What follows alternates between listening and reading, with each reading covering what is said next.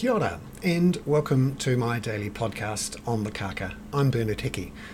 Today I want to talk about house prices, what's happening with the market, and what the government is going to do about it.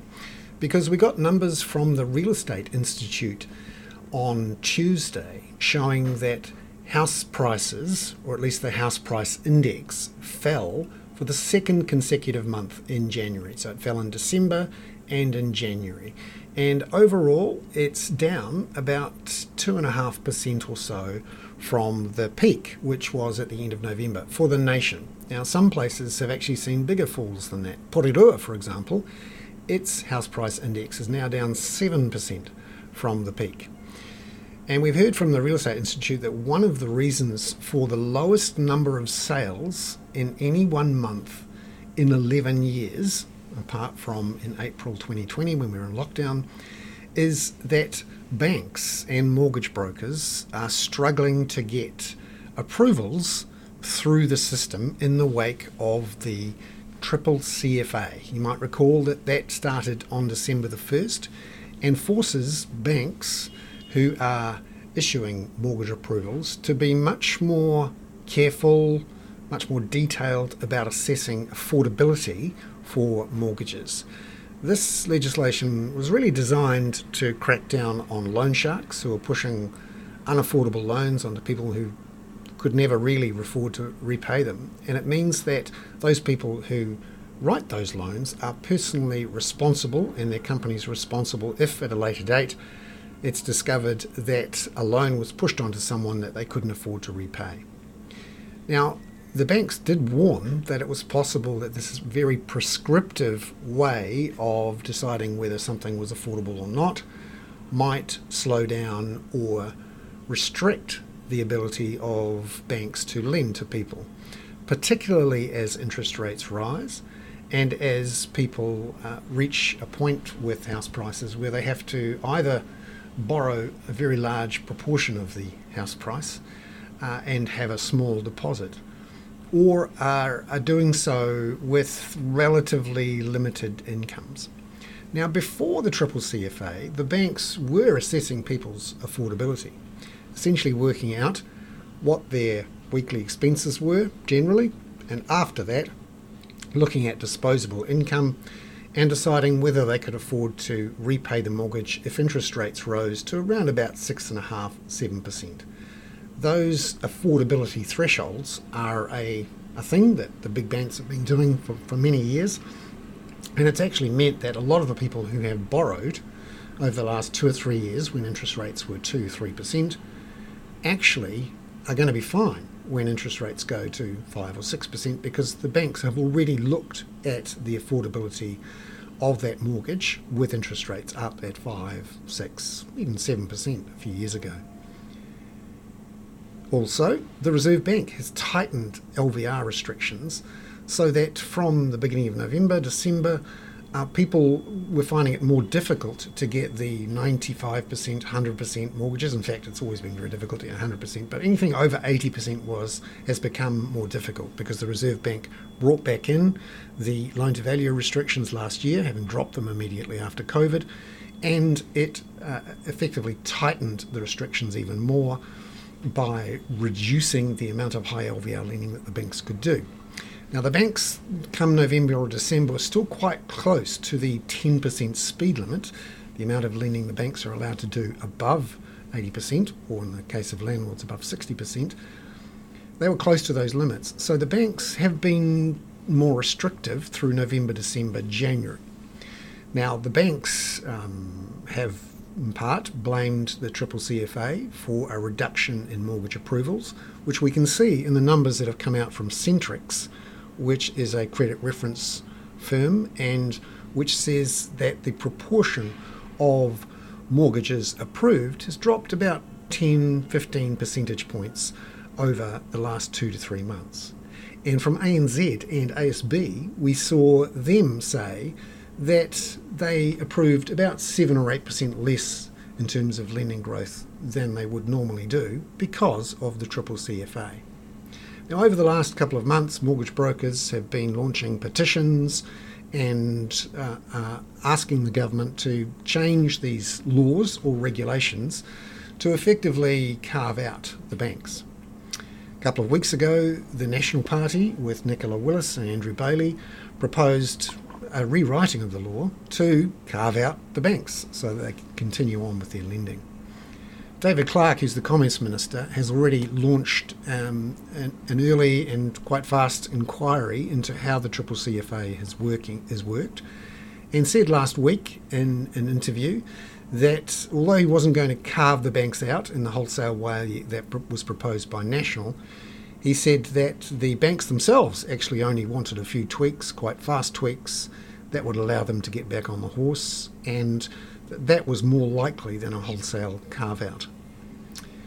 So, we're in a position now where the housing market has dropped 2 to 3%. ASB has forecast that it will drop another 4 or 5%, and other economists also see further drops in house prices. The question is how much of a drop is just normal noise, a bit like the drop we saw in 2008 2009 when prices fell 10% but bounced back pretty quickly? and how much is a full on correction uh, or C word, the crash, that some people fear. And if we're headed towards that correction or crash, what would the government do about it? Because remember, in late 2020, again in late 2021, and even as recently as two weeks ago, the Prime Minister has said she wants better housing affordability but does not want house prices to crash, and has previously said that part of her role was to protect the assets of most homeowners. Now we know that a few homeowners would be relaxed about a crash in house prices. We got the first indication of that in a poll that came out from One News and Colmar Brunton at the beginning of the month. This poll was taken at the end of January and asked the very broad question to all of the uh, survey who were representative voters so when I say representative voters, they uh, represented the types of people, ages, uh, locations who would vote in the election. Asked them, would you want house prices to fall? And it turned out more than half of those who responded to that question said yes. Fact, it was over 70% said they would either like house prices to fall a lot or a little bit. And only 18% said they would um, not want house prices to fall at all. However, that survey didn't really ask the toughest question, which was to homeowners would you like your house price to fall? Well, we know the answer to that now because um, a, a, survey firm uh, that um, used to be called UMR is now uh, and is the regular survey form for a firm for the Labour Party, which does its um, regular monthly survey and also does uh, surveys, opinion polls that it sells to corporate clients. It has done a survey in early February asking home owners and, in theory, renters whether they want their house prices to fall. And it turns out that more than half of people who were asked that question who own a home said, No, I don't want prices to fall and a good chunk of them said, I don't want them to fall a lot. Only 7% of homeowners said they would like their house prices to fall a lot. So, what we know now is that A, house prices have fallen and are threatening to fall quite a bit. B, homeowners don't want that. And C, the government has also said it doesn't want to do that.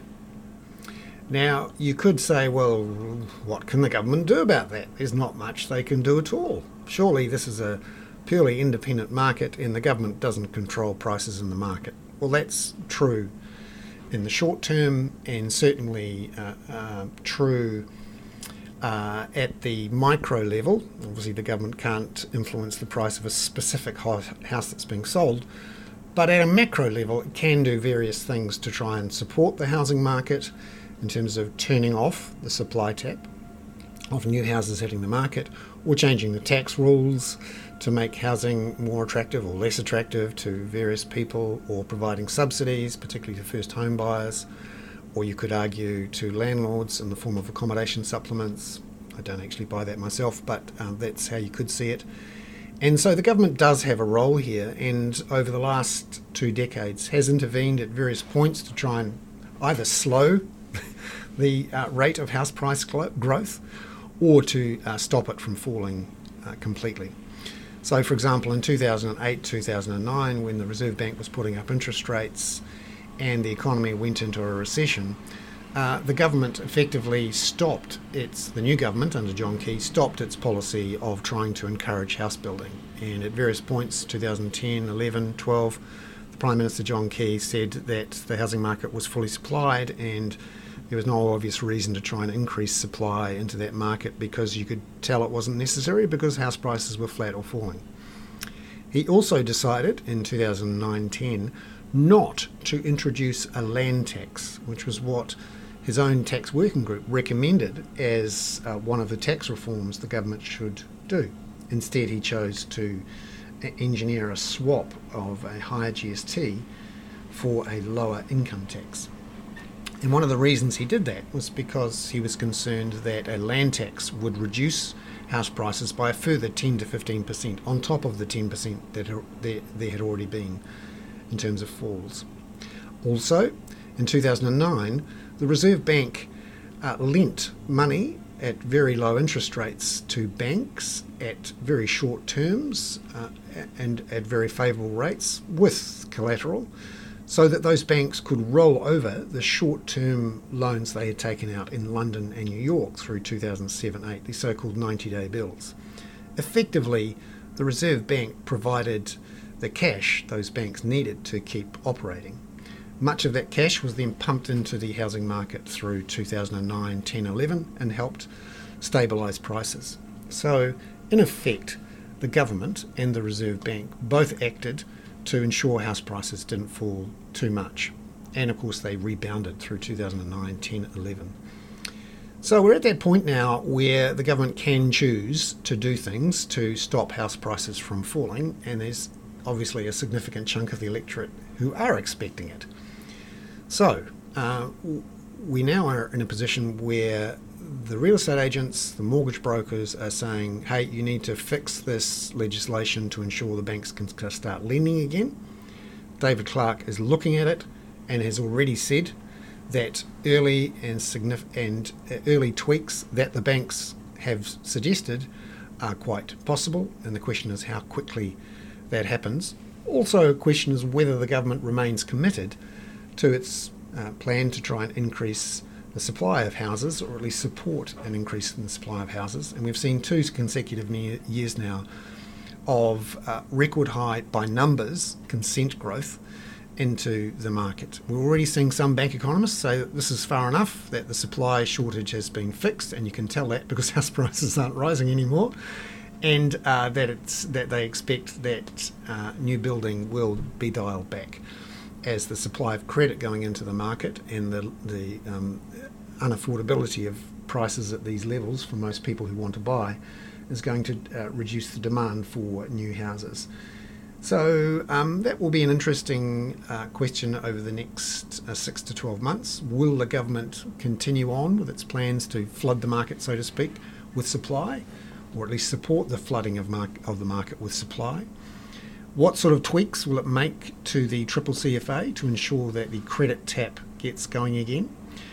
And also, uh, what measures could it take on the tax front if the housing market is showing significant signs of stress that would require the government to intervene? Now, you may ask the question uh, why do so many people who own homes why are they opposed to the house prices falling? Because remember, house prices have risen 40% over the last uh, two years, and for a lot of people who are leveraged, that means uh, capital gains around about $600 billion, which um, you couldn't really argue they worked for or deserve, but certainly got and have now banked. And many of those people, too, um, concerned about um, what this all means for affordability, at least for their children and their friends' children's or kids. And uh, what we've found out from this poll that's come out um, from the former uh, UMR is that uh, voters, particularly median voters, the ones in the middle that both National and Labour need to win an election, are very much committed to um, the financial model and the, uh, uh, the, financial plans that they have in place, which mean that uh, they do not imagine being able to retire without owning their own home and at various points downsizing or selling properties to finance uh, their retirement with the New Zealand superannuation coming in as well and possibly a job.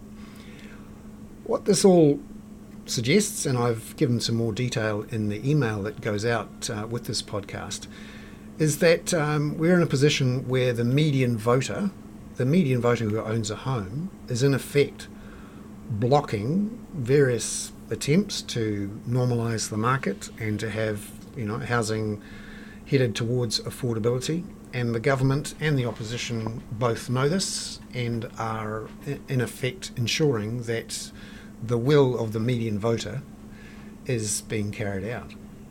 Now, those who aren't median voters, and in particular aren't homeowners at various ends of the spectrum, are in effect being told by the government and the opposition that something is being done about housing affordability and that um, they don't really care about which way house prices go when we know that they do and will act to ensure that those homeowners who are median voters um, are protected. That is today's podcast from me, Bernard Hickey, on the Kaka trying to give you some sort of background into why it is we're seeing uh, house prices falling, how much further they might fall, and what role the government may play in looking to arrest uh, the fall. And this is something I do with the support of uh, subscribers to the Kaka, paid subscribers to the Kaka, who allow me to continue on to do this sort of accountability, analytical, and investigative journalism around the issues of housing and affordability, uh, child poverty reduction, and climate change action. Ka kite anō.